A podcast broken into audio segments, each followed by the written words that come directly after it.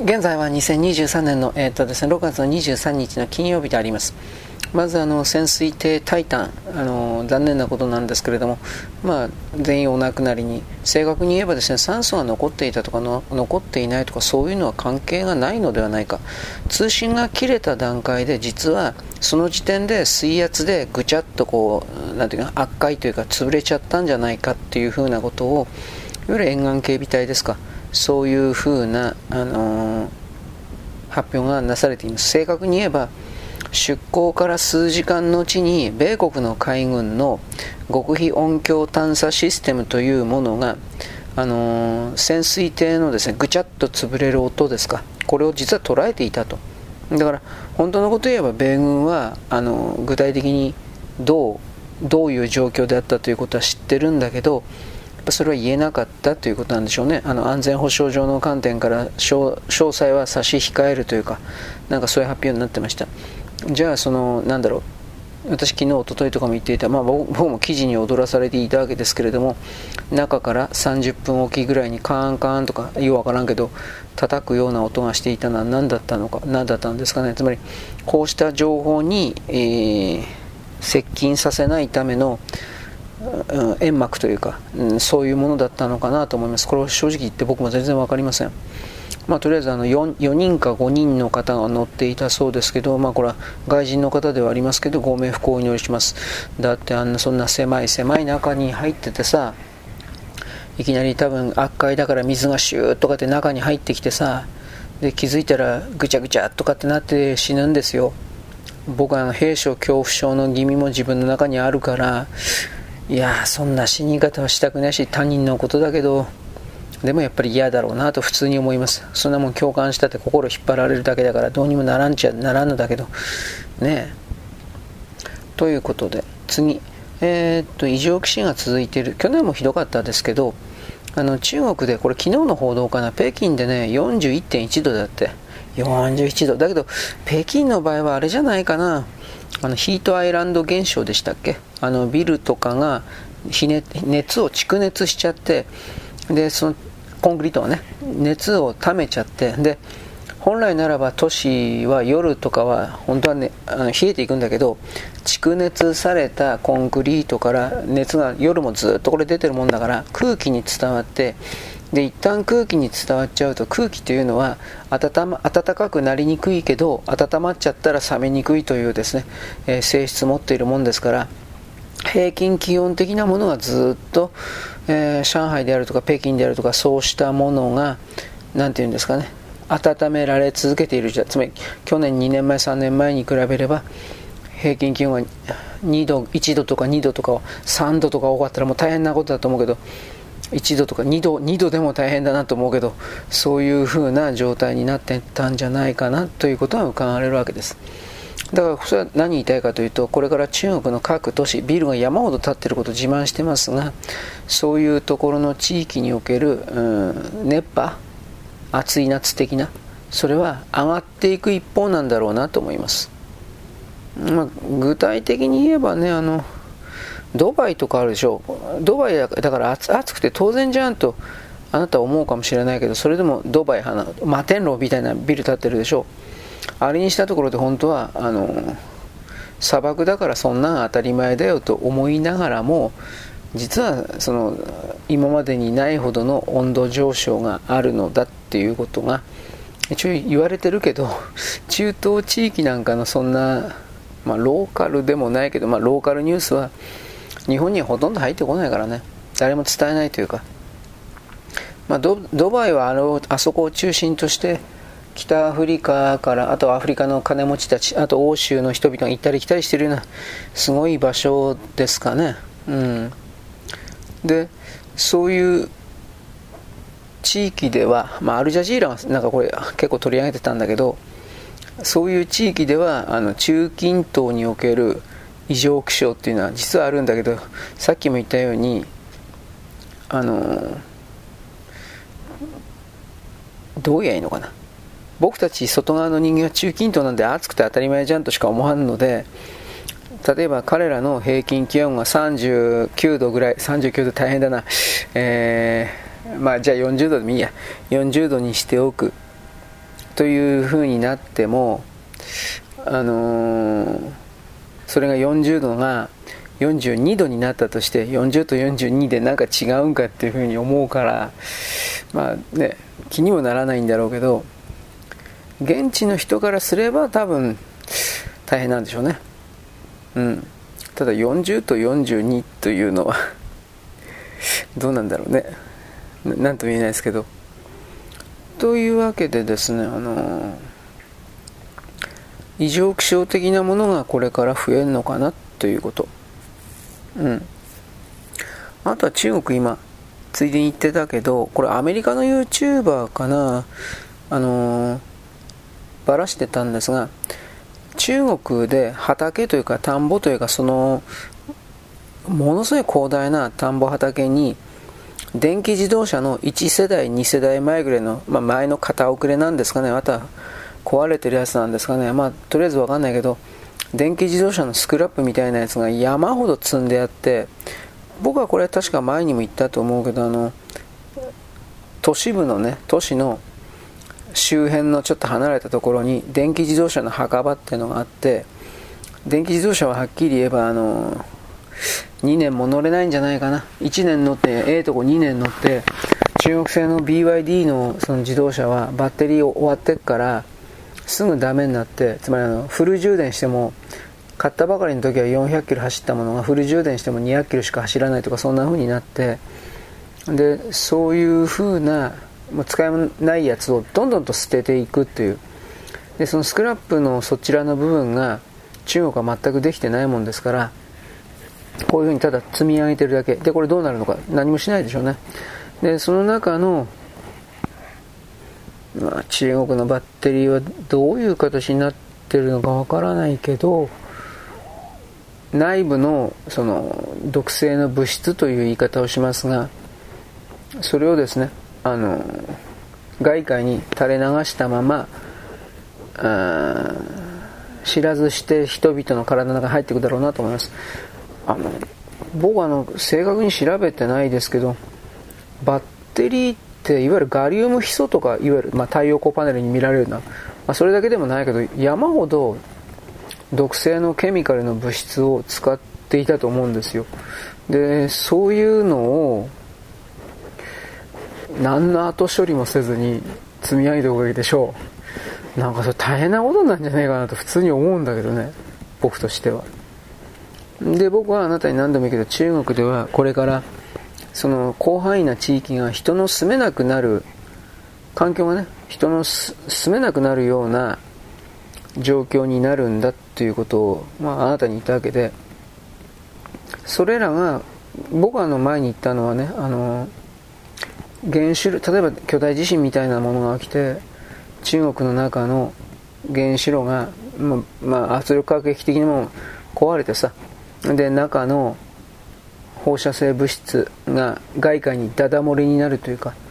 それはあり得ることだろうなとは言ったけどこういうケミカルな部分で毒性の物質が環境に垂れ流されるということ。あとはさっき言った異常気象的ですね。まあこれあの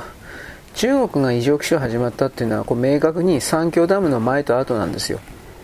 三峡ダムのあの作った後から急に本当に暑くなったり極端に暑くなったり極端に雨が降ったりということが大きくなったんですよ。だからこれこれ実は中国人が言ってるんですよ。僕が言ってるんじゃないですよ。中国人がそれを言ってるんだけどもちろんこれは知らないふりをしてますね皆さん。あれはあの江沢民と言われている人あの人あの人は土木関係土木族だっけ？鉄道及び建築土木族っていう言い方なのかな？日本だったら。その利権だったんで、で、あの時は、胡錦涛さんか、胡錦涛さんは、上海、胡錦涛さんが主席の時に、江沢民さん、それでも自分の実験は全然手放してなくて、で、そういうのを、何だったかな。止めることができなかったんだったかな。で、胡錦涛さんと李克強さんなんていうのは、その三峡ダムの祝賀会というか、なんかそういうのが、そういうのに出なかったんじゃなかったかな。僕の覚えてるようになんかそんなんです。でそれが分かってなおかつどんどんとダム作ってるわけですから、まあ、これは後々ひどい目に遭うんじゃないかなと僕は思いますけどね単純にねうんはいでえっ、ー、とですね話題ちょっと変わるんですがあのー、朝日新聞の推し紙と言われているものが分かってるだけで84万部だということがバレました、えー、ファクタでファクタだったかファとかファクタかな？ファクタという雑誌で、えー、発表されたようですね。今日かな？でもインディープとも書いてあったからインディープで言えないのかな？わかんないけど、まあ一応僕はちらっと見たけど有料記事だったんで、有料というか会員登録をしないと見れない記事だったんで最後まで見てないですけど、84という数字だけ見りゃいいんじゃないですかね。84万という。だから、現状400万部切ったとか切らないとか言った言ってますけど、これ確実に切ってますね。300万台ですね、これきっとね。だから、そこからどうなっていくのか。うーん、まだまだ下がるんじゃないですかね。あの、朝日新聞、本当に読んでる人なんかいるんかなっていうことも思います。はい。で、その朝日新聞が、まあ、特にあの、極左の界隈が、いわゆる韓国とか中国とかと連動して日本を貶めることをずっとやってきたっていうのは今更あなたに説明しなくてもいいんですけれど、そういう中であの福島の処理水をですね出すとか出さないとかの動きあったでしょうこれであの朝日新聞は徹底的に中国を擁護するとか中国様の言う通りだということをやってたんですけれども中国が例えば自分のところの海沿いの原発に日本のトリチウムの6倍ぐらいのの濃さのその処理水ここまでの汚染水ですけどそれを周りの周辺諸国、もちろん南オセアニアを含める各国に何一つ相談せず無断で勝手に常に今までもこれからもなんですが、ジャバジャバジャバっとこれ出してきたということに関して、なんでこのいろんな左の人は文句言わないのか、あの、社民党のバカ、大島なんとかバカって僕は言います。大島なんとかって女の副党首、この人はなんか福島の処理水を出すのは許されないって言うんです。でもそれって、あの彼女の言い分では事故を起こした福島の処理水だからそれがどれだけ濃度が低くても出すことは許されない頭おかしいのかお前知恵遅れかお前古典的知恵遅れですかあなた数字はどうなんですか？学問的にデータ的にあのベクレルの数で単位で数えてものすごく低くなってるのに福島だったらダメだというそ逆それは逆に言ったら福島だったら何をしてもダメだというとてつもない差別じゃないですか。いやしくも社民党というのはその差別だとか格差だとかそういうものを認めないというかそういうものを是正するべきだみたいな形でもちろんそれは嘘の建前の看板だけど共産党と同じようにそれを言って、えー、自称弱い人というかそれらをですね、あの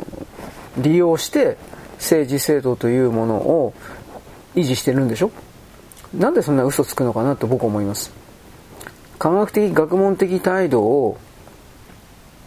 あのー、捨てているというそれは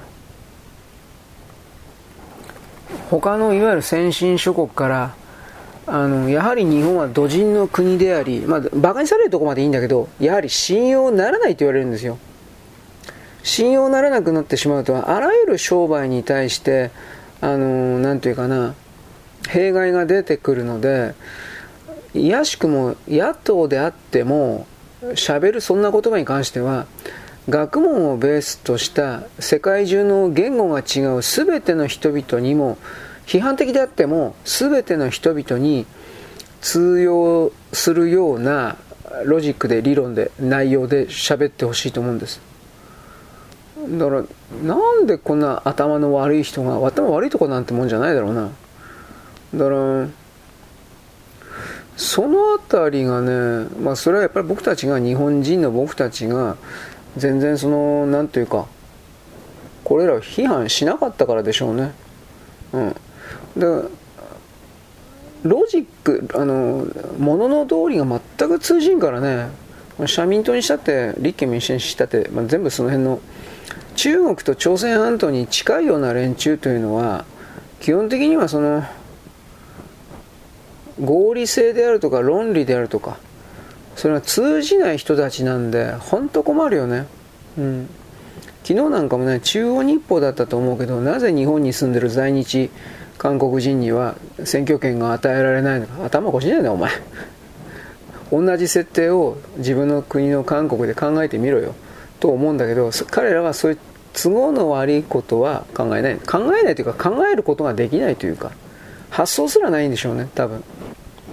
そむ難しいことなんでもね。外人だから。外国人だから。それ以上なんか答えあんの？本当にただそれだけなのになんかああだこうだと。あの外国人が選挙権を取得するために日本に帰化して日本国籍を取得することが必須だ。だそれでそうすりゃいいんじゃないの？意味はない。このこの人たち何言いたいのかなと思って。うーん。まあ、あの韓国の内部でね中国あの在韓中国人と言われている外人これに地方選挙権、地方投票権を与えるとか与えないとかってなんか話題になってるそうだけど、それに連動させて日本をそういう言葉の力だけでこじ開けてやろうっていう動きですよね、これ。なんでお前らの言うこと聞かないかんの？バーガー。ね本当にそう思うわ。日本にだけでそういうこと言うけど、他の国には言わない。中国に対してそれ言ってみろよ。だから、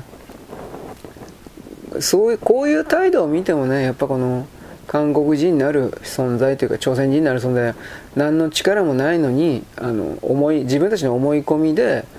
日本を下に見てそもそも人間に番号を振ってナンバリング番号を振って下だと勝手に見なすような勢力存在に対してはまともな扱いをしないでいい。ヌヒヤッコつまり奴隷として扱っていい。それこそがあいつらの下のものの求めていること。はそれこそが新しいそれこそが正しい秩序だっていうんですあいつらは。そのそうこういう使い方昔から本当に山ほど出てきます。この人たちはなんかリベラルがどうだとかうんぬんとかって気取っていますか？ら一応それを看板にしてますがあのそれであればあのこうした宗教的な感じだとかさ精神世界スピリチュアル的な、ね、側に足場を築いてで科学的ではないものの見方あの感情論から感情からですね。許せないと決めたから私は許せないと決めたから許さないない、まあ、そういう同人同人でもこの5000ははっきり言って。それをねこ使うなということその概念を。でこれあの社民党の大野でいいかな？大野という副党首か何かがですね。自分の政治活動ですよ。昨日か今日かその韓国の野党の勢力が福東京東京電力の玄関前かなんかで、えー、福島の処理水の放流反対みたいなことだとかなんかあの自分たちの抗議文書を受け取れだとか自分たちの面会しろだとかなんかいろいろ政治的パフォーマンスしに来た。間違いなく政治的パフォーマンスですよ。やりに来たということに、その社民党、あの消えちまえばいい、社民党なんか消滅すればいいのにと思うけど、その社民党のですね、その副党首が、自分、このこいつはそいつは、こいつは何も考えてないですよ。利用してるだけですよ、こんな間違いなく。この利用している女の人がですね、あの、許せない。福島だけは許せない。その、処理水が中国の6分の1とか10分の1とか、全然無害な状態になってるけど許せない。福島は許されない。福島だけは何言っても許されない。だから福島の人に謝れよ。私は明確に福島県人を得た日に土人階級だと思っています。差別して当然ですと言ってること謝れ。本当に思うんだけど、この差別ですよ、このどう考えたって。な、なんの、何のオチでもない福島とその周辺に住んでる人が、そこにいるだけで何しても許されないって言ってるのとこの同じですよ。謝れ。本気でそう思うわ。だから僕、この、高学歴であろうが、お金持っていようが、あのね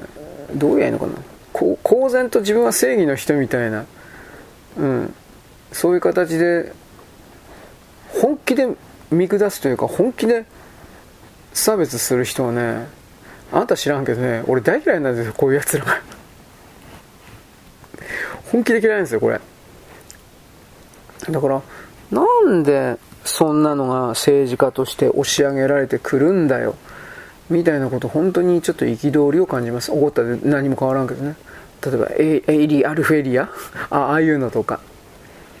結局正義を出してるつもりででも人を支配コントロールすることしか考えてない人ですよね。それが本当嫌いでね。自分だけコントロールしてんじゃない？うん。と僕は本当にそういうことを思うんですけど、まあ、あの最近なんかおかしいのはね原口原口を前からなんか発言がちょっとここいつ大丈夫かと思ったんだけどね。昨日ぐらいのねあのツイートでね何だったかな。よくわからん人がなんか国つかみがどうだとかなんかそういうまた日本神話的なねそのテキストだったんですよ。我々の日本人は国つかみつまりの大国主の御事が国譲りをしたっていう風なフィクション設定あるでしょう。あのその前の時代のそのより良き日本多分そのツイツイートした人はそういう設定で今の日本捉えてるんだろうけどその国つかみでいいと思うけどその国つかみの前の時代の素晴らしかった日本を忘れて今の日本は何だったかな間がつかみじゃないな。まあとりあえず今のなんか神の垂直支配多分これ三角形の支配構造みたいなことを言いたいんだろうなと思うんだけどそういうですね、えー、よよくない支配構造に入っているっていう風ななんかそういう俺ななんか電波飛んでんなと思ったけどそういうツイートに対して原口はねその通りです。我々は国つかみの時代のなんたらかんたらと忘れては何言ってんのこの人お前本当にいわゆる自称リベラル系の政治家なの？まあ俺は日本神話とか古事記とか読むなとは言わないし読んだっていいし引用してもいいんだろうけどいいいいですよ。別に趣味娯楽趣味娯楽だから。だけどそれらの検証もできないような設定が絶対的ファクト事実としてあったものでありその事実に準拠して人々は、えー、現実を世界を認識しなければならないのだみたいなそれはどうなの？だいぶやばいですよね。いや僕はその原口さんの昨日今日のねその発言がねいやこれはちょっとお薬増やさないとダメだなと。相当そのね原口さんお薬増やしておきましたからみたいな。でもう一つ言っときゃですね。あ原口さん今度カウンセリング受けましょうね。どう明らかにこれだろお前。ね。うんだからそういうことを言って多分あのー人々の耳目を集めるというかなんていうかねあの支持者。電波の電波飛ばしてる人だろうがねアニメファンだろうが票で票においては1票ですからそういうところで票田の開拓をしてるんだろうなっていうのは分かるんで多分そうでしょう。それ以外何もないでしょ原口さんという人はそこまでくるくるパートは思えないので くるくるパートだったらどうしようかな。まあ思えないので多分それは演出のもとにおける迎合をして見せているような自分をさらけ出すというかまあそれさらけ出すのはこれ演出ですよね。だからでもそれってそのそういう側に立っていない人からすればその国つかみとか間がつかみかなんか知んねえけどそういう側に立っていない人から見たらこれこれなんかこれ解放病棟の人たちじゃねえなこれ大丈夫かよって。ね、だからそれをですね、私は本当に考えます。まあ今ってさ、あの前にも何回も言いましたけど、あの隠れていたものが表に出てくるというか、まあ一生懸命必死になって隠していたんだけど、虚飾がバレるという風な流れにあらゆる分野でそれが始まっていて、この立憲民主党、社民党を含めるような電波の部分、どうせこんなもんはね、演出でやってんだけど、そういうあなたたちは要は自分の議員としての立場を守るためにあらゆるやり方である意味必死になっててるのはわかるんだけどでもそれっていうのは本当のことを言えば日本国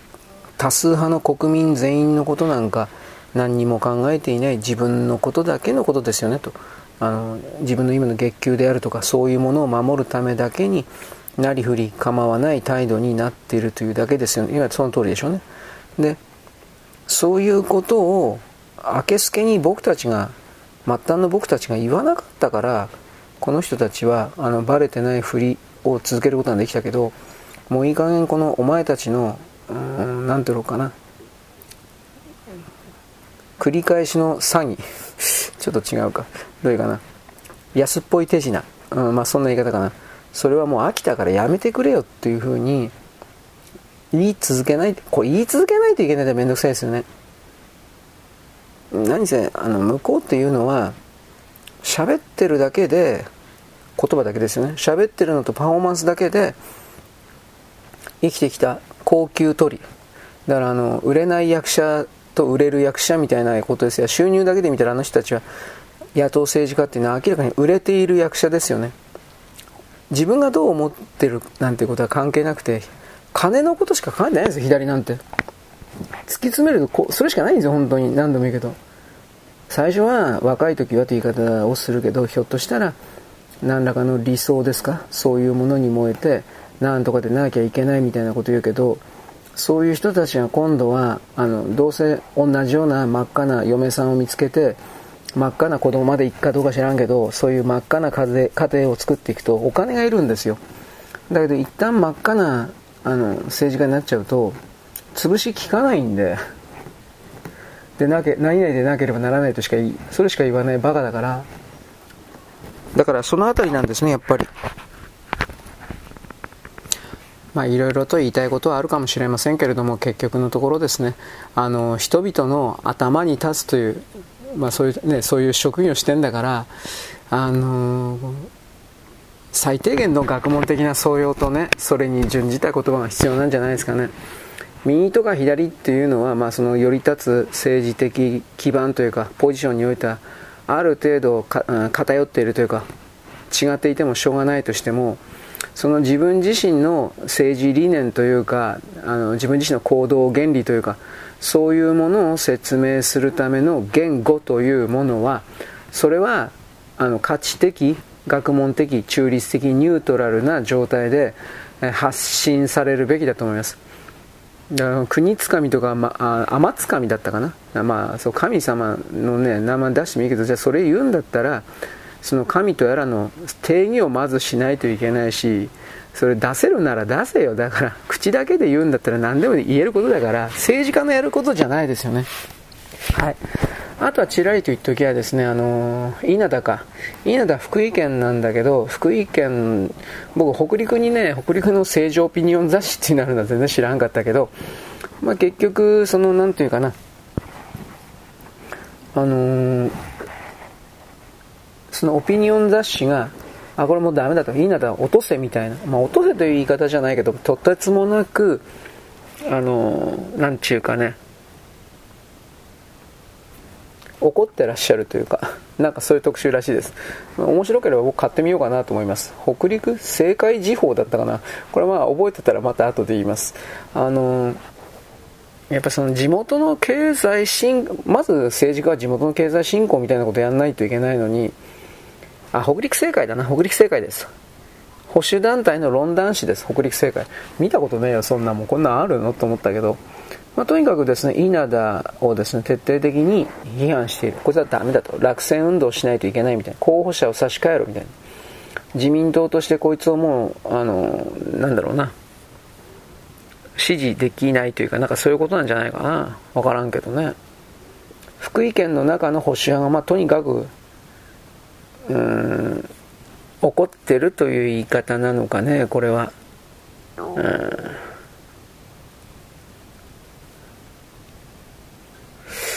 稲田さんってでもなんだろうね。福井市民なの？俺分からんけど。福井県民なの？この人、まあ、とにかくローカルなんでね。これちょっとネットで後で探してみようかなと思います。北陸政界。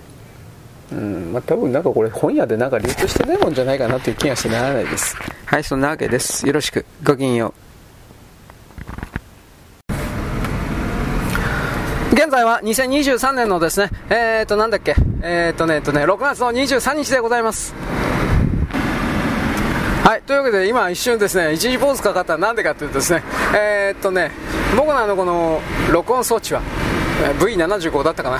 時々ね、録音モードを間違えるんですよ。僕はね、えー、MP3 のね、128キロだったかな。なんかそういうサイズでやってるんですが、気づいたらですね、えっ、と、Windows メディアプレプレイヤーだ、WMV だったかな。わけのわからんですね、録音方式になっていて、それになるとですね、汎用性が非常に悪いので、時々それを見返すわけです。はい、というわけで冒頭見返しました。最初からやっていう話なんですが、今気づいたんで。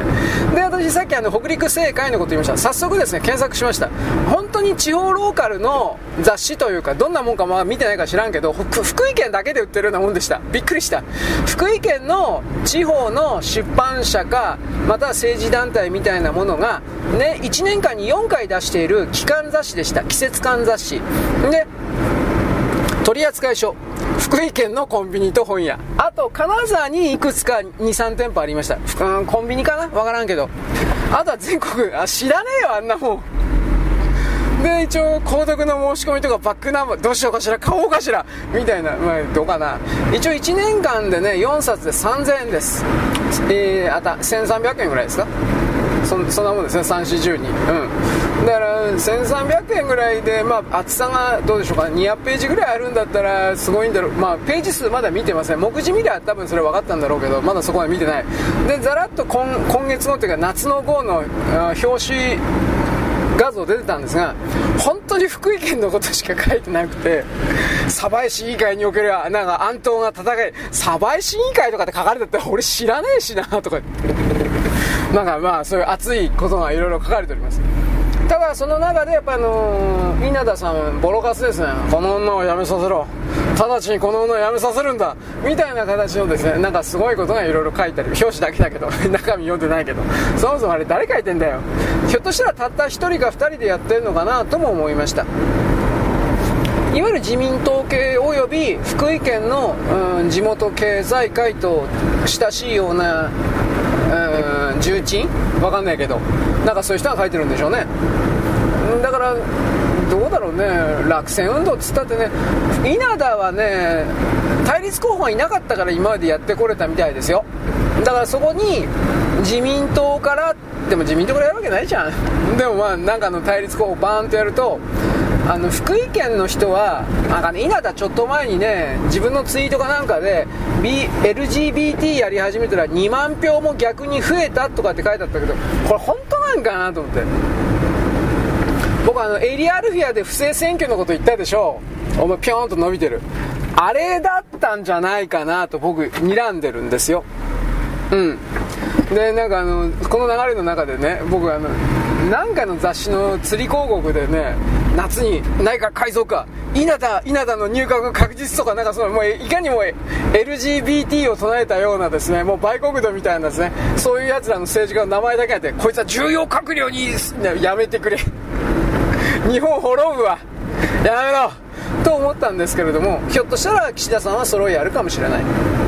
だからこれは明らかに安倍首相の暗殺絡みでしょうね。僕はそんな風に今のところ判断してますよ。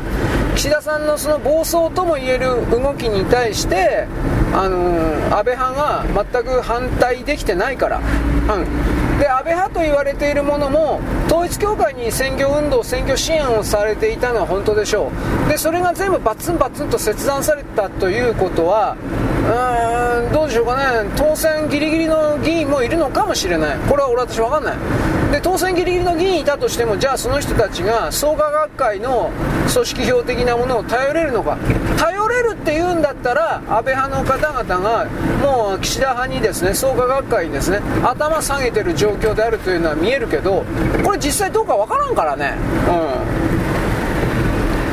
で正直言うけどその統一教会云々のね影響をなくしたとかどうとか言ったところで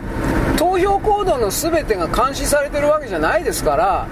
結局以前と同じようにその統一教会の関係者的な人信者が黙ってその自民党の候補に入れるというふうなことが続くのであれば基本的にはそれは何も変わらないんじゃないかなという気はしますよ私は。はいこれ分からんことです。ただその安倍首相の暗殺絡みでどっちも岸田さんも、えー、安倍派も萩生田さんとかね、うん、脅されてるというかなんかそんな感じのように見えますねはっきり言うけれどははい次あの全然違う話題なんですがえっ、ー、とね、人生に疲れた男のブログっていうのがあるんですよ。僕たまに言います。なんでかって言ったらいろいろ改造してるですね、改造マニアのあんちゃんおっちゃんなんですが、この人が、えー、っとね、中古で買った FM タウンズって、まあ、FM タウンズって昔 PC あったんです。X68000 に並ぶ X68000 という PC、パソコンは、シャープが作ってました。で、そのライバル、ライバルかな、ライバルの富士通が作っていたパソコンが、え、FM タウンズっていうやつです。共に Windows を、出る、Windows 出る前、独自の OS 使ってたんじゃなかったかなと思うんですが、または Windows 3.1っていうやつベースだったかな？ちょと分かんないんですけどその FM タウンズっていうものと X68K って言われるものの最大の売りは当時ゲームセンターで動いていた各種ゲームが全部ではないですけれどもあのソフトウェアで売っておりまして円盤の CD ロムの形で1枚5000円から1枚5000円から7000円からまあ1万円未満という言い方かな売っておりまして遊べたんですよ。ただただキーボードで遊んでたんじゃないかなと思うんだけど俺これ分からないわ。まあパソコンのねゲーマーってキーボードでも格闘ゲーム遊べるんだって。キーボードでシューティングゲームやってる人俺見たことあるんであの矢印十字キーで。えーとかで思ったけど。えっとねスペースキーがねショットだったかな。でなんかのボタンがミサイルで。これグラディウスなんですよ。これ見たのは。それ X68K とかってやつで。であ最近 X68K の復刻版が安い値段でしかも小さいサイズで出た。だけど性能で言ったら今のタブレットよりも低いんでうーん買う人いるんかな。まあねそういう形で FM タウンズの中古の CD ロムを買ったんだけどもともともうジャンクロムね。ジャンクロムだから1枚1円とか10円だとかまあそんな世界だったと思うけどそこで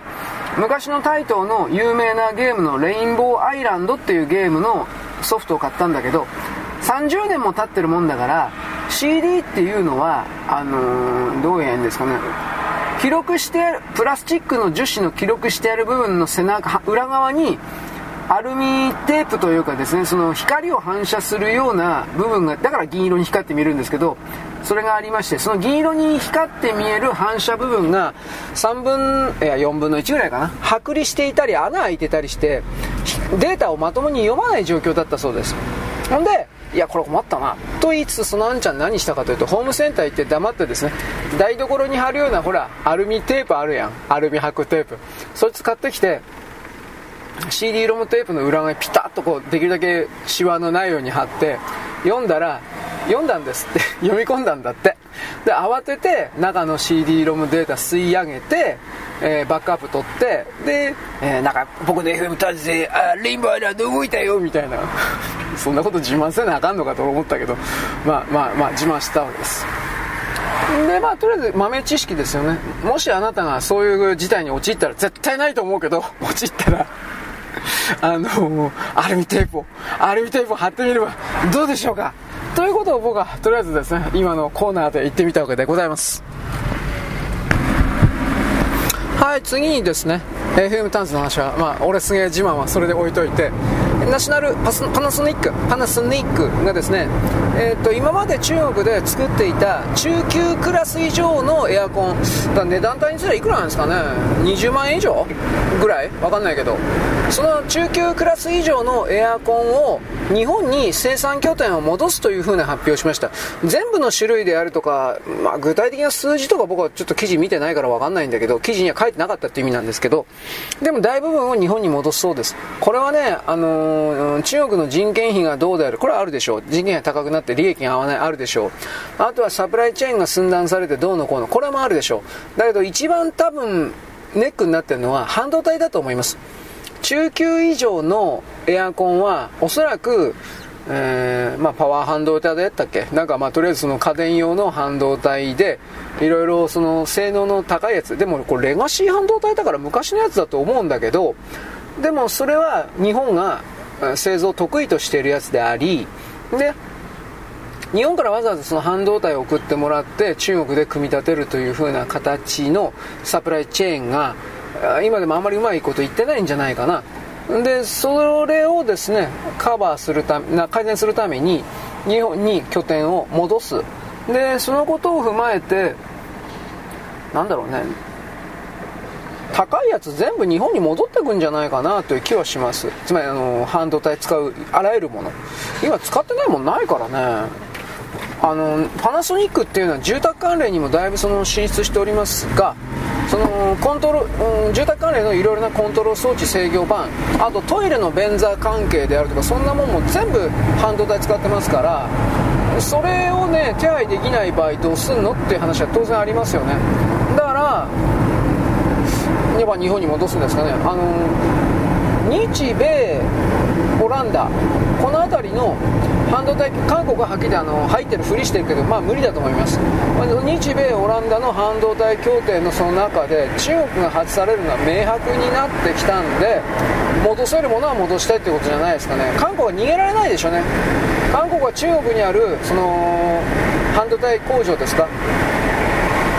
米国はこれの撤退するとかしないとかっていうのを1年間なんか期限を延ばしたとか延ばさない韓国だけ特別扱いだみたいな形の嘘の記事を出してましたがこれ逆の意味で言ったら1年間のそれっていうのは最後通帳だと思います。それで移動しなかったら完全にもう外されていくだろうという。だから逆の意味で言えば1年間かけてその韓国に投資していた米国の投資団体投機団体みたいな人たちがあまあ1年かけて、えー、引き抜いていくということじゃないですか撤退していくということじゃないですかねお金を。だ結局その僕たちはネット用的な人たちはなんで韓国みたいなチンカスの国家がなんかでかい面してんのかうんぬんかんぬん。それは結局この米国の投機家投資家あこういう方々が韓国であるとかもちろん中国であるとかそういう独裁国に投資をして利回りを確保しているからすぐ潰れてもらうとそれらに西側の関係者が困るからでそういうのを逆に逆手にとってでけえ面してんだっていうこの当たり前を理解してないんですよ。なんか勇ましいことばっかり言ってりゃなんか世の中は回る世の中はねあの暴力と金でしか回んないんですよ言葉では回んないんだよはっきり言うけど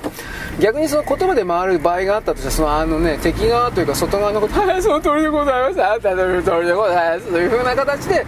あのー、くるくるパーが無条件でそれを聞いてる状態それははっきり言って、まあ、まあ、人間じゃないし生物じゃないですね僕は本当にそこまで言い切りますだからそういうのを見越してね韓国なるものも大きくも小さくも見てはならんのです。ただ日本における韓国のサイズというのは実際の彼らのサイズが1だとしたら1万とか10万ぐらいになってます。中国の場合は実際のサイズが1だとしたらもう1000万とか1億ぐらいになってます。これはちょっとさすがに改めるべきだろうなと思う。中国に関してはちょっといろんな見方分析がそれぞれありますからあのどうしても大きく見てしまうというところは分かるんだけど極左の方々なんか特にそうです。が果たしてそれが本当にずっと続けられるのかどうかというのは相当の疑問です。それは僕たちが1989年に早い人はバブル終わったって言ってるけどいやそこまで。89年に総量規制が始まったという言い方だろう。で本当にバブルが終わったのは1992年いや3年ですよ。人によっては94年ってそそこまで言う人いるけど93年ぐらいだと僕は大体見るんですがそこから以降の日本のマスコミ論調であるとかいろいろをざらっと見れば全く今起きてるのは中国で同じこと起きてるから、えー、5年4年5年かかったんでバレるのが。中国が本格的にダメになったのは19年末20年1月1日からって決めるんだったら23年24年25年だから今年はまたね勢いよく騙せている状況。でそれが24年25年ぐらいになるともう隠せなくなるという。ただ中国はサイズが大きいので国のサイズが大きいのでそれが伸びるのか逆に早まるのか。これは分からない僕には。でなおかつ自由主義体制じゃないからあの中国共産党がおいそこに投資しそこに助けるために投資しろ買い上げろって命令あったら嫌ですっていう選択肢がゼロなのでだから中国共産党とか習近平さんに近いような側の各事業体、えー、企業、まあ、共産党系企業という言い方なけどそれが想像以上にかもしれない、うん、長持ち持つ保持。だからこの辺りが僕は正直ちょっとわからないとこだねえということを言うわけです、まあ、いずれにしてもですね。でもずっと続けられることはありません。うんまあ、2000年ちょうどから始まって2020年で終わった。日本のバブルの期間もまあそんなもんだったんですよ。うん。およそ20年間ぐらいだったんですよ。ぶっちゃければ。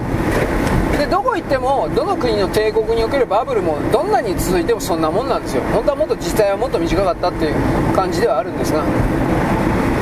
だから日本で起きたことをつぶさに見ればそれの若干のプラスマイナスのねあの余地は変化はあるけどほとんど同じことが起きる。または中国で言われたがさっき言ったサイズがでっかいからおそらく小さくは起きない。大きくなってそれら同じようなことが起きる。と見ておくべきだろうなと僕は見ます。となると失われた30年ではなく単純に失われた50年だとかになると思います。普通の常識で考えれば。でその失われた50年にさせないために中国はペトロ人民元という石油の支払い代金決済に人民元も使えるという世界に移動したいわけでそうなったら今言った僕の設定もガラリと変わるでしょ。中国は独り勝ちするでしょ。と言いながら独り勝ちのする裏で彼らはやっぱりその経済的ななんだろうね合理性経済的な合理性はないから全部中国共産党の体制維持強化拡大のために使われるから経済的合理性よりもそっちの方が上になるからそっちの部分で非効率的な非合理的な何かが行われてえーまあ、それが、えー、致命傷になるかなという、まあ、人民元の印刷のしすぎ的な形で今のドルと同じような動きが起きる的な。だけどそんなこと起きるかな。だって今の人民元って人民元で独り立ちしてる通貨じゃないじゃんという。なんだかんだ言ってドルに連動したやつでそう。ねえアメリカがそう本当になって起こったらそれはどうかなと思うけどね。でもアメリカの中における強欲な資本家というのはアメリカという国家がどうなるか自分のファミリーと一族のねお金さえ入ればそれでいいみたいなそんなやつ本当に山ほどいるんで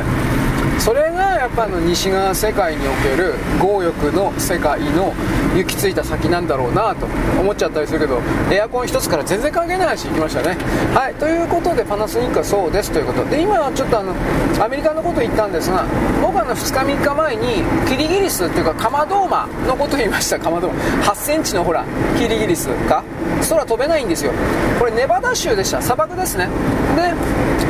ネバダ州にもともとずっといるモルモンコオロギというコオロギだそうです。コオロギってまあ、まあ、キリギリスじゃねえかなと思うけど。でこのモルモンコオロギが今年に限っては大繁殖しましてね。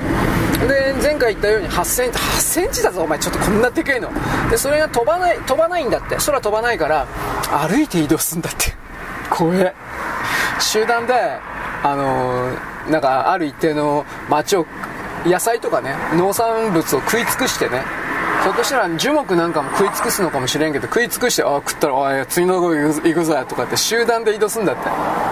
でもちろん家の中にも入ってきて家家の中をこのカマドーマというかキリギリス糞だらけだろうね。糞だらけにするっていう形で。でクリーニングも大変だって書いてあったからだからまあろくなもんじゃないんですよ。はっきり言えば。それがねこの間行った2日前ぐらいに行ったんだっけ。今はさらにひどくなってんだって。笑い事じゃないけど。ますます数増えてるんだって。つまり卵から帰ってるっていうことだと思いますが。でなんとかしてくれ。いやなんとかっつったってな。でこういう時に例えばネバダ州で実験とかでね、あの、ドローンみたいなもの使って、えー、薬はビャーおむつは消毒だビャーとかってやってみりゃいいとは思うけど米国にはそういうの多分うるさいのかなと。この辺僕全く分かんない。まあ、とにかくそういうことでそのキリギリスカマドーマがとんでもなくですね増えてんだということを一つ言っておくわけです、まあ、あと何があったかな。あ潜水艇タイタニックこれさっき言ったかな、まあ、とりあえずあのこれもちょっと繰り返しになるかもしれないけど米国の海海軍のソナーはえー、っと最後の無線連絡をね立った時にこれがもうあの圧壊つまり水圧によってぐしゃっと潰れるという時の音をもう聞いちゃってたそうです。だから相当前の段階でお亡くなりになってたということですね。なんかよくわかんないけど800万円もっともっと安いお値段で800万円ではもっと安全なツアーがあったっていう話が今後で出てきたけどなんかちょっとやるせないですよねそんな話。なんでそれ使わんかったんかというふうな気はします。はいでまだ国内。えーと、さっきの福井県つながりというわけじゃないんですが、えーと、福井県でねあの修学旅行これ全部の中学校高校がそうなのかどうか分かりませんがあ多分中学校特定の中学だけかもしれませんけれどあの修学旅行修学旅行にスマホ持っていくの禁止なんだそうですその中学校は。ででも、あのー、思い出の写真的なものが欲しいと。で、結局中学生たちは何を考えたかというとですね、まあ、普通そういう子はカメラ持ってないわけです。持たんだろ、そんな。だってスマホで間に合うからね。ところがそのスマホがダメになったということで、あの、みんな映るんですを、そこだけか映るんです。うん、昭和の時代流行ったんですよ。使い捨てカメラ。使い切りカメラっていうのかな。だから、まあ、紙でできたカメラなんですけど、まあ、使い捨てカメラって言わんか。まあまあ、あの、その、映るんですがね、その修学旅行の時期に、えー、福井県のお店から行方不明、まあ、全部売り切れになっちゃう。ということの記事でした。で、まあ、その、今の令和の若者が、えー、っとね、その、映るんです、ね、悪戦苦闘するという。悪戦苦闘それ難しいんかな俺、やったこないか知らないんだけど、まあ、そういう記事でございました。記事においてはですね、なんか中学生、中学生だったと思うけど、なんか悪戦苦闘したどのコンと書いてあるんです。お前らはそれぐらいで悪戦苦闘っていうの？と僕は思ったんですが、ね、Z 世代。いや、な、その Z 世代ってそもそもいくつから、いくつぐらいの人なの？俺よくわからないんだけど、勝手にレッテル貼ってさ、あの、は、あの、貼り付けて、こいつらはダメな奴らなんだ。Z 世代だから、みたいな感じで、まあ、こいつは Z 世代素晴らしい人だ。まあ、どっちでもいいんだけど、なんか紋切り型の言葉をそのその世代に全部くっつけるっていうのは僕は危険だからやめた方がいいと思いますよ。なぜならばその例えばその Z 世代っていうのを15から20と決めた時に15から20歳の中でもバカもいるし頭いいのもやっぱいるんでその全部ひとまとめにして Z 世代とかってやってもなんかそれはまたまあ分かりやすいんでしょうけどマスそういうマス、えー、大衆と決めてそれらの世代層に向けた商品開発をしでそれらの中におけるですね、えー、多くの人々はなんだかんだ言ってやっぱ自分がないので字が確立されてないしエゴまみれでなおかつ外の言葉は権威に従うので、はあ、有名人が使ってるからなララララという風な形で何でもかんでも買うんですよ。これずっと前からの繰り返しじゃないねそれなんか新人類っていう言葉から大体始まってるんでしょ。いやもっと前からあんのかな？ね、やる気ない世代とかなんかいろいろなタイプ。結局それは売らんかな？売ろうというそれの企業側のね仕掛けにおいて便利だから使ってるだけじゃないですか。もちろんその今の Z 世代というのはですね電脳空間にあの接続して何でもかんでも盗み取るのが上手い人たちですから何も生産できないけど盗み取るのが上手い人たちですからあ2回言いました。でこれをですねそんなこと知ってるんだよ。バカな男大人たちのなんたらかんたらバカ野郎てめえてめえらんなことやれたかねえよ。ということの場にですねそのバカな大人たちがうんぬんというその社会にゆりかごの中で生きているのはあなたたちではないのですか？っていうことを言うわけです。もちろんゆりかごの中ですよ。過保護な。僕は何だったかな？うーんとねプロゲーマーだったか？あカフコンの社長か。カフコンの社長がね今の子供たちはですねちょっとでもなんか失敗するとですねもうもうやってくれないんですよ。いやねえよ知らねえよそんなそんなバカ捨てろよと思うんだけど。だから褒めて褒めて褒めなくちゃいけねえ。なんで嫌なやつ褒めなくちゃいけねえんだよ。お前頭おかしいんじゃねえのか。ところが私はそのこういうこと言いましたが心の中ではうん商売人はやっぱそれもしなくちゃいけないねと。こういう頭を持ってるわけです。つまりあの金のためならどんな嫌なやつだろうがもう手ごごますってですねごまというか手をでシャーってこうもうねものすごい摩擦熱のもとにこのね高速ですり合わせてもそれは当然じゃないですか。それをすれば金が入るんだったらやりますよ。ということをですね否定はしないんですなんかなんかなんか変だなと 個人的には思ったけど。うん。ということでもまあこの Z 世代がうんぬんというのも武漢肺炎コロナがあった設定のもとでそういうレッテル貼り付けてで物を売ろう売らんかなという姿勢から来てますから日本は少なくとも世界で最も多かな武漢肺炎の恐怖から立ち上がっているという言い方をしますがねだからその Z 世代という単語と単語とかくくりとか概念も今年の末ぐらいまでにはそんなこと言ってるやついねえんじゃないかな。今年消えるんじゃないかなって僕は思ってますよ。本当の話で。で2024年25年ぐらいにまた新しいなんか若者に向けての言葉が ゆとり世代とかさ悟り世代とかあと Z 世代とかなんか適当なこと今言ってるけどさ来年にはまた結局新しい何か生まれるんじゃないですか。どういう言葉か分からんけど。ね。そうあなたたちの方が、ね、自分が優れてると思い込んでるあなたたちの方が大いに、ね、ご利用されてるんじゃないんですか？ご利用は計画的にみたいな形で。ということを僕は言うのです。まあそれを含めてなんだろうな。外のメディアの言葉にはうん毒がある。コントロール支配の毒がある。そういうものを理解してそれなる対象を見るか見ないかというまあ、賢さ、クレバなんかいろいろが求められてるんだろうなという言い方を私はするのであります。よろしく。ごきげんよう。現在は2023年の6月の23日のですね、えっと、金曜日であります、えー、タイタニック号のですね、残骸を見に行くためにというタイタン号という潜水艇がですね、えー、っとね、1800メートルだったかしら、まあ、それぐらいの深さで、えー、っとね、消息を絶ったうんぬんかんぬん。これに関しては米軍が、海軍が、あの、ぐちゃっと潰れたというか、壊れた時の音を記録していたというふうな、いろいろな発表が後で、えー、なんかなされたという言い方になるんですけれども、僕はこの壊れた時の状況のテキストいっぱい出てたけど、ようわからん。本当にそのそうかどうかみんな見てないからわからんけど、1800メートルのところにおける気圧は何だったかな？えっ、ー、とね、まあ、1平方、え？何だったかな？1ミリか2ミリ四方ぐらいの面積に200キロぐらいの水圧がかかってんだったかな？1, 1, ミリかける1ミリぐらいのところに。え？言ってる意味は言ってる意味は僕はちょっと正直分かんなかったんだけどまあ、とにかくですね一瞬にしてぐちゃっと潰れてでその潰れる時に、あのー、中の中の空気とかが一瞬にして高温になってで何千度にもなって内部の人たちとか可燃物というのは一瞬にして、えー、燃えるというか炭化炭になって炭にも何も残らなかっただろう的な。でなんかそこからさらにプラズマ化してえ？いいよ。あまりにも高温高圧で。つまり数千度にもなっただろうと。数千ドなんかテキストによってはね数万度というのもあったえまあ、数千度でプラズマにはならんと思うんだがまあ、とにかくそのものすごい1万度ぐらいなの、まあ、でプラズマ化して一瞬だけになったということだと思いますけどプラズマ化してでそのものすごい熱をもちろん発生してですね潜水艇の周辺海域を蒸発させてというか超高温で。でその時の音は多分聞こえただろうな米軍聞いてただろうなということで。でその後で、えー、赤いという形でその何ていうかね。構造潜水艇というのはプラモデルみたいに寄せ木細工的な形で組み立てられてるわけですがその組み立てられてる部分が全部つなぎ目とか含めてバラバラになってですね、えー、考えつくあらゆる限りでバラバラになってで残骸の形で散らばっただろうなという風な書き方でした。そんなことってあるの？って僕は正直全然わかんない。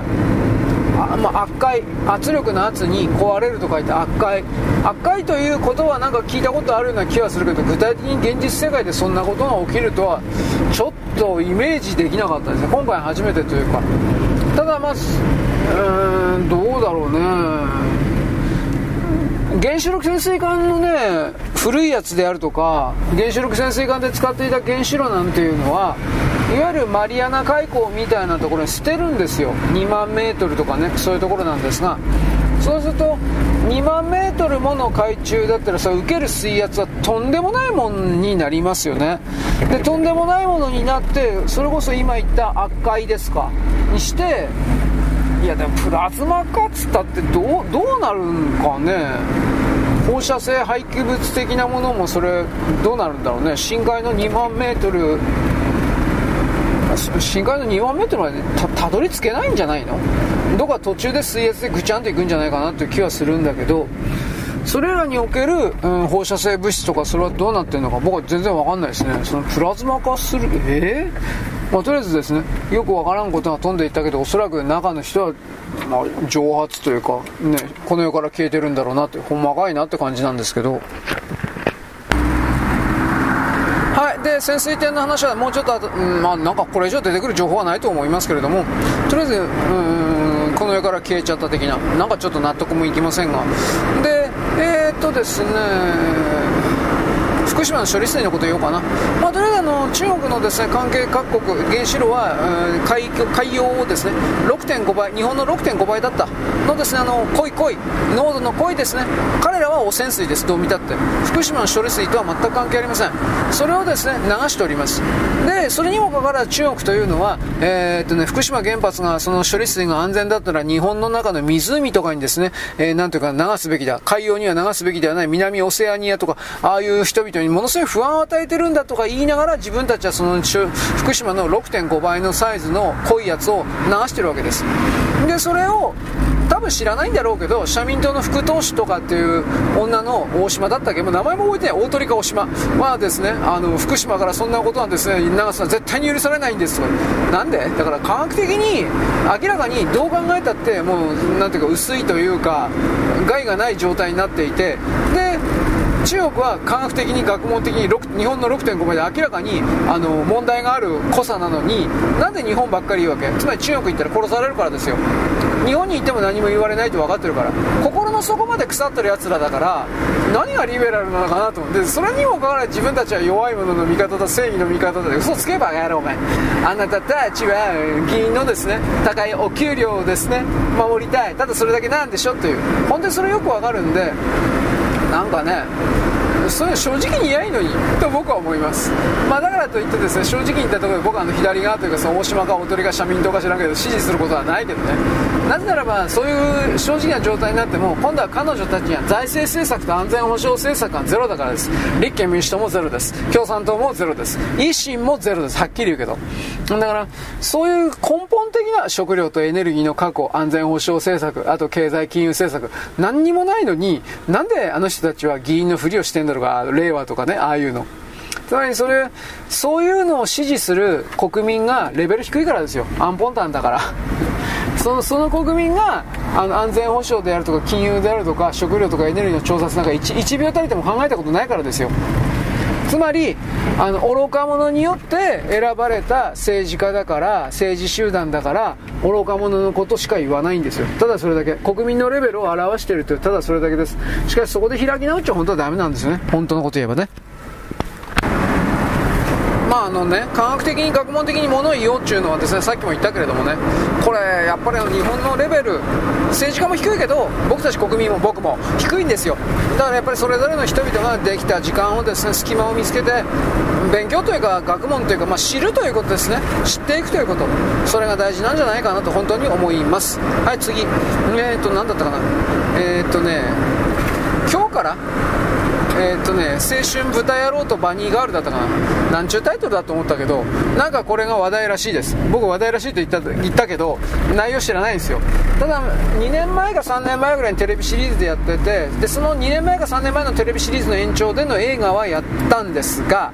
その映画のさらに続編みたいな感じなのかな。ようわからん。テレビシリーズもですね、その、えー、っとね、2つぐらいあったかな。うん、ようわからんけど、記憶喪失の妹さんと主人公のやつつが一つとその主人公の友達かな？分かんないけど眼鏡かけた女の子がし、えーと、物語の主役というかなんかよう分からんのがありました。何なんですかね？うん、まあ、僕に聞かれても困るんですけど。ということでですね話題らしいです。あとなんか「君ソム」とかって何君ソムって意味わかんない。これなんか能登半島がどっかのですねあのご当地アニメ。うんなんか原作あるそうですが実写映画にもなってるのかしら。でアニメにもなったの？わかんない。うんなんかそういうので。最近そういう形の地域を起こすためのアニメでいろいろ作られてるんですがうん最初から失敗してるのも多いですねっていうことを言いたかったんです。狙ってどうにかってもんじゃないですよねこれは。まあとにかく面白いか面白くないかであって青春舞台裏はどうなんだろうか。なんか記憶喪失となんかタイムスリップ的なものが入ってるとか面白いのそれという風な形。僕はあまりこの辺のやつはね読まないんで分かんないんですよ。まあ一応小説らしいですよ。書く読む？何？そんなの違うの？はいよろしく。ごきげんよう。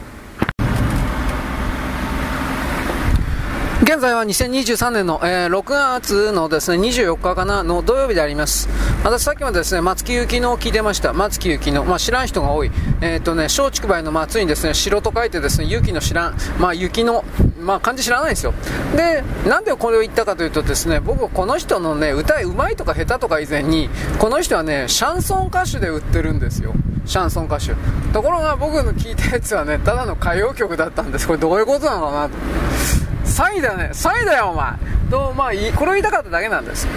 シャンソンというのはなんかねフランソワーズ・モレシャン？こんなイメージしかないけどふへははみたいな。こういう鼻で笑うような鼻で歌うようなイメージしかないんですがひょっとしたらこの松木由紀乃みたいな、えー、明らかに歌謡曲だねこれ。という風なそれもシャンソンなのかもしれません。世の中変わってるからね。僕の知らない間に解釈がね変わるわけねえだろバカ野郎。ダメやって。という風なことも思ったんですがまあいいです。はい。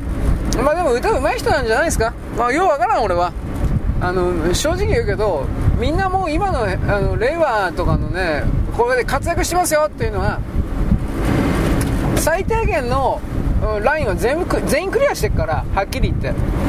でその上で歌えるとかビジュアルとか枕枕枕枕営業とか。ねこれ何回も言いました。大事なことなんで。ね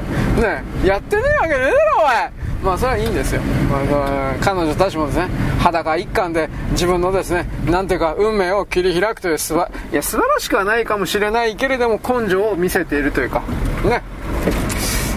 ねえ。なんかいろいろと言いたいことがある。あの AKB だったかなんとかかんとか48のですねなんとかとかんとかかんとかやってるとかってそういう記事をでですね僕はあんまり趣味じゃないんだけどこのねその子たちはその娘たちは趣味の顔俺の顔趣味の顔じゃねえんだよとは思ったんだけどそうかこういうのとやってんのかええかええのんかとかまたこんなことになってるんだよ。というふうな芸能界って汚いななんてことも思いましたがまあよくあることなんで。で松松ん？松木由紀乃はまあそんなことしないだろう。つまりビジュアルがねとかって言うと、この人は差別よとかもううるせえからもういいよ。はい。えー、っとモディ首相がインドに行っております。もう帰ったかな？アメリカアメリカ。あモディ首相インドに行ったらいや当たり前だね。モディ首相がアメリカに行っています。でアメリカではものすごい大歓迎です。結局のところそれはあの米国の知的産業の、うん、大部分をインド人たちがやってるだとかね。えー、っとね IT なんとかだったな。なんか資格持ってる人は44万5千人。博士号だったかな？数学系の。まあちょっと詳しく僕忘れちゃったけどさ。そういいんだ、まあ、すごいんですよ数学。あの小学校の時から 99×99 の暗算をやるっていうのはいやこんなもん覚えれば簡単なんですけどやっぱそういうところから入ってるというのはあやっぱ数学的考え方というものを大きく飛躍させるんだろうなと思います。はいインドの数学者、うん、でも具体的には知らんけど俺は、えー、まあ置いといてまあ、とにかく、あとは戦略的パートナー、うんぬんかんぬん。まあ、早いね、米国の武器とかいろいろ売りたいんですよ。人口はもうあの公式的に中国を抜いたことになってるので、これからやっぱあの、インドだという風な形で、いろいろ米国は態度を変えるということでしょう。うん。どうですかね。まあそんなうまいことだってインドはなんだかんだで大陸国家だからアメリカがどれだけ接近するのも結構だけど周辺の中国とそしてロシアか。そうしたものとあのうまいことやっていくしかないんでアメリカが海の向こうからそのコントロール干渉しようとしてもそんなにある程度しかできないある程度こんしか、ね、影響を及ぼすことはできないと思いますよ。だからこの辺が米国はアイランド国家島国国家なんですよ。まあ、えー、両方合わせて本当はアイランド米国アイランドって言うんだったかな。もう地政学忘れちゃったけどなんかそんな。でもまあとりあえずですねえー、っとものすごくあのー、歓迎？歓待されてるのは事実です。はい。でねえー、っと米国はさらにこれは今度中国なんですけど中国に対してあの半導体関係の第2弾、第3弾の規制みたいなものを追加するみたいな、拡大するみたいな報道が出てました。で、それをやっぱり日本とオランダに守ってくれという風な形で、関係のなんかあの人が打ち合わせに来てるみたいですね。まあ、半導体製造装置のことだと思います。今まではここまでは良かったっていう風なそのここまで良かったという部分も謹慎するんだと思います。でとりあえず中国は反発必至とかって言ってるけどどうだろうね。反発必至っつったところで中国は今作れないからね。そしてこれ以上中国を大きくしてしまうことは人類全体にとってマイナスでしかないんでこの見方は中国じゃやっぱ取れない取れてないですよね結局は。うん。まあ当たり前っちゃ当たり前だけどね。でもう一つあるのは米国がそこまであの強硬に中国に対して態度を最近くるりと変えたように見えるのは、まあ、ある意味簡単なんですよ。キューバにキューバのこと言いましたよね。キューバに中国が人民解放軍の軍事基地作るんですよ。間違いなく。あの訓練施設って言ってるけれどもあとは人民解放軍が常駐して、えー、そこにずっといるというまあこれは、ね、アフリカのジプチという国にあるですね。あそこには人民解放軍の常設基地があるんですがあの在日米軍みたいな感じのあの在ジプチ、えー、っと中軍在部知事、えー、いずれ人民解放軍。だからこれは在在キューバ人民解放軍というものがあのそこに常駐するわけでそれをアメリカから見たらどう見るか見えるか面白いわけない。ムカついてるのに決まってんじゃん。はっきり言うけど。だからそういうのも含めて中国をやっつけておかないと米国の安全保障が保たれないと。うん。まあ、そういうことをやったところであの中国が世界中からなんだかんだ半導体関連の情報は盗みまくって結局は追いつくというか追いつくんですけどでもその間に日米オランダですかこの辺りはずっと先に行くという、まあ、一応そういう算段でいるんだと思います。ただ裏切り者も出るだろうからその辺りで米国はやっぱあの台湾と韓国に関しては、まあ、日本に対してもそうだけどやっぱり一番警戒してるのは台湾と韓国だと思います。それらがどっかで裏切るまたは通じていてですね、えー、結局のところその根幹な情報を渡してしまうというかどうせそういうことをするだろうなという疑いのもとに全体を進めています。だから僕はこれ韓国はどっかで切り捨てられると思ってるのであの1年間の猶予中国とのですねビジネスに送る1年間の猶予とかって言ってるけど8月にこれ切れるんでしょう。確か。何もしてないんですよ。本当に。撤退の準備もしてないし何にもしてないんですよ。で8月からさらにですね数ヶ月ですか半年ぐらいなんかあのー、期間延長だとかって韓国のメディア勝手に言ってるけど本当かどうか分かんないですよこれ。あいつらはあの米国と、まあ、日本ともそうなんですけど米国とそういうなんか約束しても本当に何もしないんですよ。でその日付が来たらごねてまだ延長してくれだとか、あの、撤退するんだったら米国からあの補助金というか金をくれだとかとりあえず何もしないけれども向こうから引き出すことしかしてないんですよ。過去からずっとそうだったから。だからこれ多分何もしないまま8月行って本当に延長になるか知らんけどおそらくそれが最後通帳的なものになるんじゃないかなと思います。いきなり切ることはできないか知らんから、えーと、韓国に重要な何かを渡さないという設計とか含めて渡さないということになるでしょう。で渡さないと私今言ったけど韓国ってメモリしか作れんから ね CPU とか別に作れるわけじゃないから一応韓国はそれをやりますというふりはしてるけどまあ無理だと思います。現実の問題として。そんな甘い世界じゃないですから。だからどうすんのかね。うん。いや多分何も変わらない。だから、えー、切り捨てられる。だから24年ぐらいからその苦境のようなものが苦しみのようなものが出てくるか知らんけどいやどうかな。まあ今のユン政権か？ヤン政権？知らんけど。これがどこまで？米国日米の仲間のふりをできるかどうか。不利に決まってんじゃんそんなもん。韓国全体は韓国特に韓国全体は反日とは変わらんのだし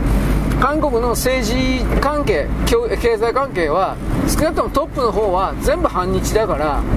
で反日で日本を使わないという人と反日で日本をだまくらかして使うというだけであって今のヤンだったかユンっていうのは反日で日本を、えー、騙して使うという方。まあでもどっちかっていうとこの人は検元検察官検検なんかその、まあ、警察関係の人だからそんな人が大統領に上がってくるということそのものがあのー、本当の意味での韓国の支配層がそれを意図して結局都合のいいヤンだったかユン政権にしたというただそれだからもう見えるんですよ。まあ別に知ったことではないけど。あのだからねその儒教権益と言われているあの辺の人たちの、えー、儒教ですか？なんかねとりあえずああいう行動を信じている段階であの信用に値することの 1, ミリもないんですよ。じゃあ、まあ、少なくとも僕はねあなた知らんけど。庶民はいい人、うん、庶民はいい人かもしれないけどもその中国とか韓国の国家体制に何の影響力も及ぼさないし変えないし変わらないし。じゃあ意味がないんですよだから。あのー、プレイヤーとして感情する必要がないんですよ。そういうのは。だからその辺りであのあの地域を親しみを持つだとか大きく見すぎるだとかやってるようなバカたちというのはそろそろもう本当に切り替えるべきだと思います。頭を。人は確かに自分自身なんか科学技術の発達とともに人は確かに変わってくんだけどね、便利な道具とか身の回りにあの現れてくることによってその人の自分の使える時間とか使えるお金が変わることによって明確にその人の人生行動考え方が変わるんだけどだから僕はあなたに何度も言うでしょ？人生は変えられるんですよと。お金とお金とですね時間の使い方を変えれば絶対に変えられるんですよというふうな何度も言うけどまあまあ別に僕何の権威も持ってないから。ねなんか面白いこと言ってるわ。これでおしまいですよ。別にいいんだけどそれは。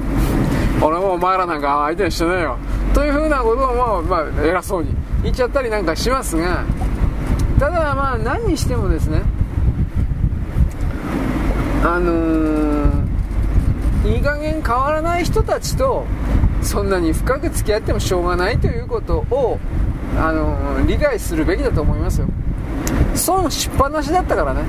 はいまあいいやこんなことはどうでもいいよ。半導体ふん中間は苦しみはいいんだよ。ということを僕は言います。日本日本が本来設けるべきような利益を泥棒してきね泥棒してこの20年間で国家の形をですねえー、大きくした。まるで自分たちに力があるかのような形で錯覚した。それも結構だろう。返してもらう。我々日本から奪ったものを全部返してもらう。返せ。ということで僕は返還運動をしているという言い方でもあるでしょう。これはですね返せと強く思い強く願いそれを表現しなければエネルギーというか返ってこないので私は少なくともあなたは何も知らないボンクラだから と今日楽しい時間とやってるのはいいんだが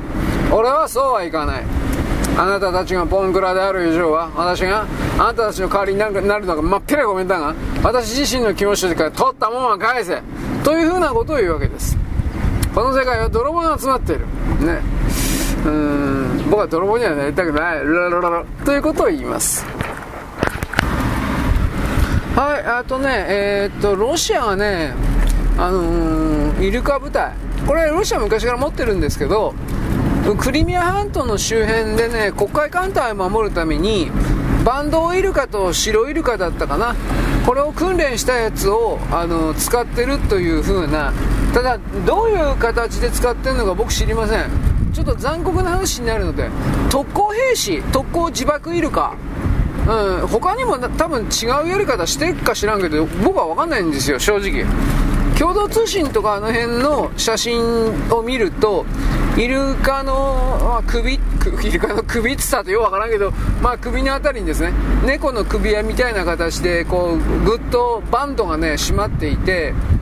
多分それ無線機というか位置座標を教えるようなもんだと思うけどイルカたちは多分ね海から入ってくるような特殊部隊マリマリーナーズ？Marines？あ Marines は海兵隊になるのか。じゃあ、えーと、本当の submariners でいいのか。潜水潜水兵。そういう者たちが海に伝って入ってきたら、えー、追い回してですねどっか行けよみたいなことやったりとか。なんかやっぱ頭いいんで白イルカとかバンドイルカって。だから使えることは知ってるんですがじゃあ具体的にロシアがどういう形で調教したのかっていうことは知らないんですよ。で僕は昔軍事情報的な雑誌で見たのは自爆兵士。あのー、体に爆弾のベルトみたいなものを巻きつけてあってで敵が近づいてきたらあの敵というか、まあ、あ友達だ人間の友達だとかって言ってイルカバカだから近寄るでしょ。で近寄ってですねあの 近接地雷というか近接爆弾になってから近寄ってドカン。イルカはもちろんもうコッパみじん。ロシアロシア残酷だわと俺思ったんだけどそれかどうかは分からないです。まあ仮にそれだったらやっぱり冷静に考えればあのー、写真には載らんからうーんまあどうですかね。接近してサブマリナーみたいな人たちを追い払う的なことやってるんですかね。これはロシアあイルカ部隊だとかそれで検索すれば多分出ます。北欧のスウェーデンとかノルウェーとかデンマークどの国だったか忘れたけど多分スウェーデンかな。あのこれもねイルカ部隊持ってるって言うんですよ。んだからシーシェパートなぜこういう人たちはイルカわいそうだイルカちゃんとかってやんねえの？お前ら本当ね分かりやすいわ金のことしか考えてねえくせしゃんって。と僕は思ったんですけれどもとりあえずですねあ戦争やめとけよお前らもいい加減飽きたよとこういうでえっ、ー、とね昨日だったか沖縄戦のですね78周年云々ですネットにおいては真っ赤な人たち、キャクサ、キャクサ、中国に金もらってますみたいな、目の色違いますみたいな、そういう人たちがですね、あまた岸田政権反対とか相変わらずやってます。こいつら反対って言ったら金もらえるから、それはどれだけやるよ、お前。やめろっつったってやるのやめるわけねえじゃん。反対とか、しねえとかって言ったら金もらえるんだから。なんかもう嫌だってくるよね、そのもう身も蓋もないけど、社会の現実というものをなんか見せつけられると。で、この沖縄の局者たちが結局北海道の、あのー、北海道独立計画だとか、北海道のアイヌだとか、そんな奴らと繋がってるんですよ。これはちょっと知っといた方がいいですね。僕はね、こういうあの慰霊祭的なものを否定はしないんですけど、あのそれでも本当に戦争のことが嫌だとかそれをやりなんていうかな起こしたくないっていうんだったら戦争はなぜ起きるかということのメカニズムを広く国民多く本当に多くの人々が知らなきゃいけない知るべきだじゃなくて知らなきゃいけないんですよ。それが経済的なものから来るのかあエゴから来るのかあでそれを大きくしないためにはどうするのかだとか戦争を止めるためには具体的には、まあ、前の戦争ね。原爆の開発によってこれを止めたという言い方をします。だとか。でその今作られた原爆は水爆になってコントロール不能みたいな形でこれをどうやって無効化するのか。だとか。結局研究における研究という形で何か問題を解決するしかないと思うんですよ。なんかスローガンでうわーとか言って反対とかギャーとか悲しいとかなんたらかんたら。昨日もなんかその何？ポエム？詩とかなんか読んだでしょ。それ読むな言わんけどそれやってミサイル飛んでくるの止めることできんの？飛んでるミサイルを無効化できんの？上陸する武器を持った兵隊を止めることできんの？そんな言葉で。僕はだからその方そういうところに心を移動させないような人っていうのは本当に卑怯な人たちだとしか思ってないので、だこういう式典みたいな、異例の式典みたいなものをやめろとは言わんけど、本当にもうそろそろ違った考え方を持つべき、行動すべきだと思うんですよ。78年も経って悲しい悲しいかわいそうかわいそうって言ってんの ?100 年経っても同じこと言ってんの？頭おかしいねいや、ほんとそう思う俺。全然前向いてないし、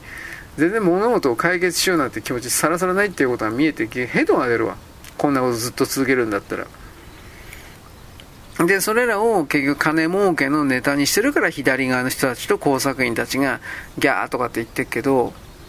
いや別にあなたたちがいなくたってその戦争の悲惨さとかそういうものはどれだけでも伝えることできるしあなたたちが現行の国家体制に対して反対とかなんとかで、じゃあその代わりにどういう国家体制をモデルとして持ってるんですかって言ったら何もないし、早く金よこせって言ってるだけだよ、こいつら。それだけ。だから、昔と違うからもう左側、まあ右もそうだけど、でも特に左。左が、働かないで金くれという、ただそれだけで生きてるマシン、システムでしかないということに、大きく全ての国民が気づいてほしいんですよ。だから僕はあのね34年前にあなたに何とも言いました働かないだが金くれ理論。全てはこれで回ってるんですよ。はっきり言うけど、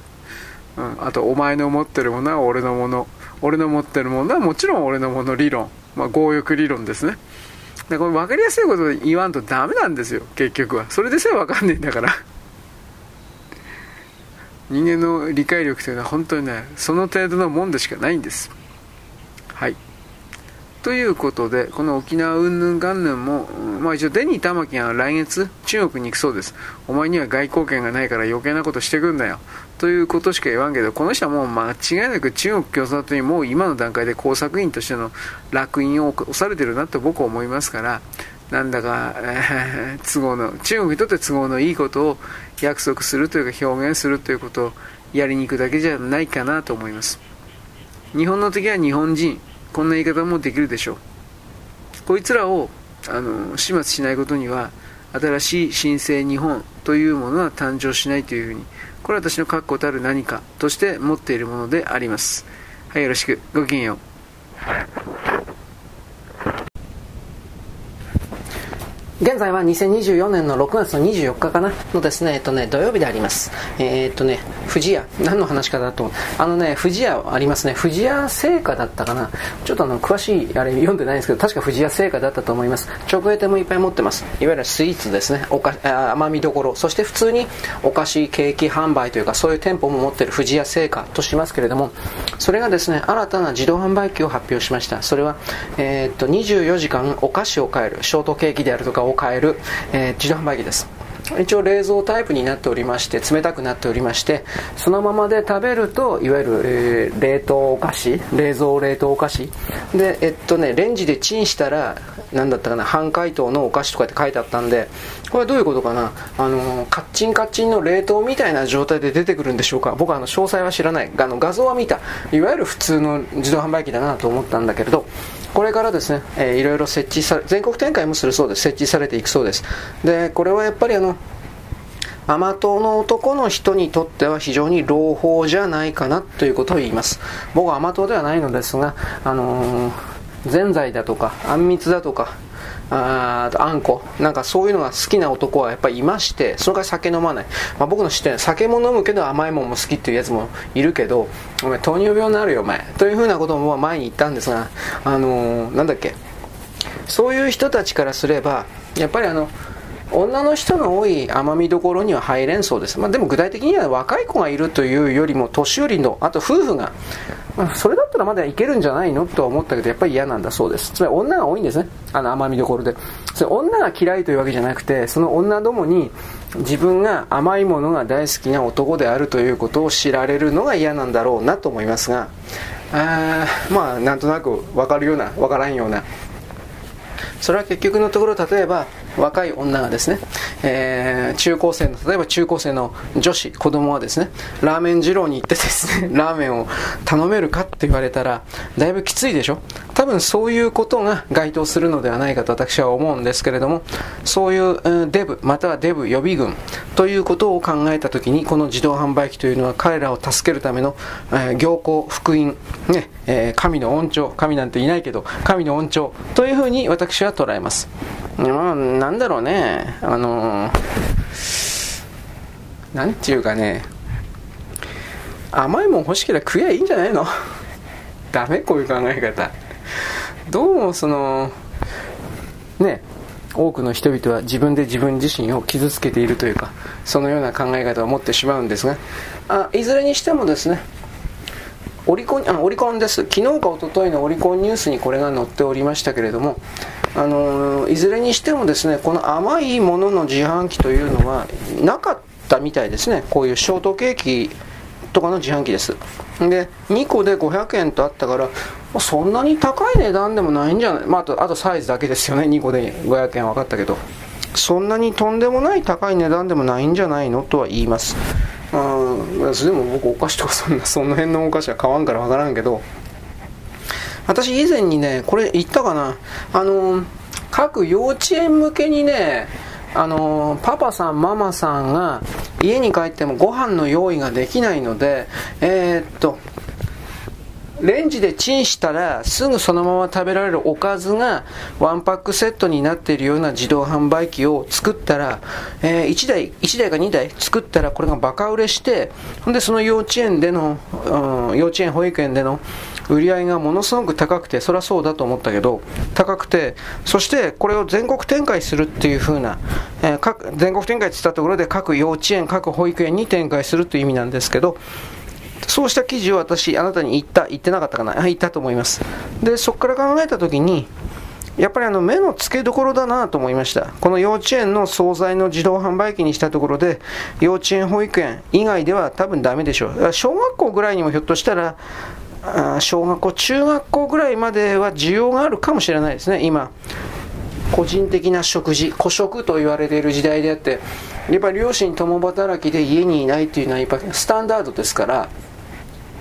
そこから考えたときに、何もかも忙しい現代若者というね、えー、何もかも忙しいっつったって消費することに忙しいんであって、その消費するスマホを捨てろ、みたいなことを言ったらですね、えー、その消費の、ってか時間はある程度は確保できるんじゃないかな、なんてことも思うけど、まあそんなにうまくはいってないですね。まあそれ今置いといて、この目の付けどころにおける自販機の新しい形、ビジネスというのは、なかなかうまいことやってるなと思いました。あ、富士屋ですね、富士屋のそれ。で、あとはですね、何だったかな。あ中国のね、BYD という電気、これ後で言いますかな。中国の BYD という電気自動車メーカーが、例えば100万台で自動車作って売ったよというふうなことを、あ世界中に向けて、投資家に向けてアナウンスしてるけど、100万台製造しても売れたのは10万台で、残る90万台は新品のままあ捨てている。ということが暴露されて、で、その捨てているというふうな、あゴミ箱、ゴミ箱廃棄所。それがですねあのアメリカ人でいいのかな？ジャーナリストによって暴かれて YouTube とかに流れてるんですがうず高く積み上がってます。で僕はこれは電気自動車に関しては本当にそれそういうのは BYD だけじゃなくてあらゆる全ての電気自動車会社がそういう風な構造でだって作りゃいいんだもん。作ればあのメーカー国から補助金出るから売れなくったっていいんですよ。で売れあの余った過剰在庫をどうするのか。そうやって捨てるんです積み上げてるだけ。あと第三世界にも出してないと思う。ただ積み上げてるだけ。だって輸送費輸送費もったいないからね。だからそういうことを左側のあと真鍮の人たちは知ってるくせに言わないから汚いって言ってるんですよ僕は。彼女たち彼らたちというのは。見せかけだけなんですよ。で今そのうちにあの電気自動車を作るための半導体も手配できなくなるななっていくと思います。なっていくから自動車のあの完成品を作ることができなくなると僕は判断しています。じゃあどうするのかというとあの半導体を搭載しない側だけが自動車になっているようなそれを動かないんですよそれ。だけどそれを完成品と称して出荷してそのまま市場に出さず捨てるということがこれ多分今でもあると思います。そのこのこれは多分比率的にどんどんと増えるだろうなということを僕は言うわけです。そしてその上で中国から進めない地域が人間の住めない地域が山ほど増えるだろうなという見込みで全体を、え予測しています。中国は全てが嘘です。歴史も貿易統計も嘘、うん、国民の 売り上げも嘘。何もかも嘘。漢民族もいないし。中華民族という概念というのは孫文の頃に人造的に作られたものです。一時が万事全部これです。中国から出るような何もかもというのは。まずそれをきちんと説明してから中国なるものを見るようにしましょうねという正しい教育というか、これは正しいというか合理的というかですね、騙されないための情報伝達が全くなされてない。だから私はこの BYD のですね、在庫、自動車の山問題にしたところで、あなたは間違いなく騙されている状態だから、それをですね、騙されないようにしてくださいという意味を含めて、あなたに伝えるもんでございます。はい、よろしく。ごきげんよう。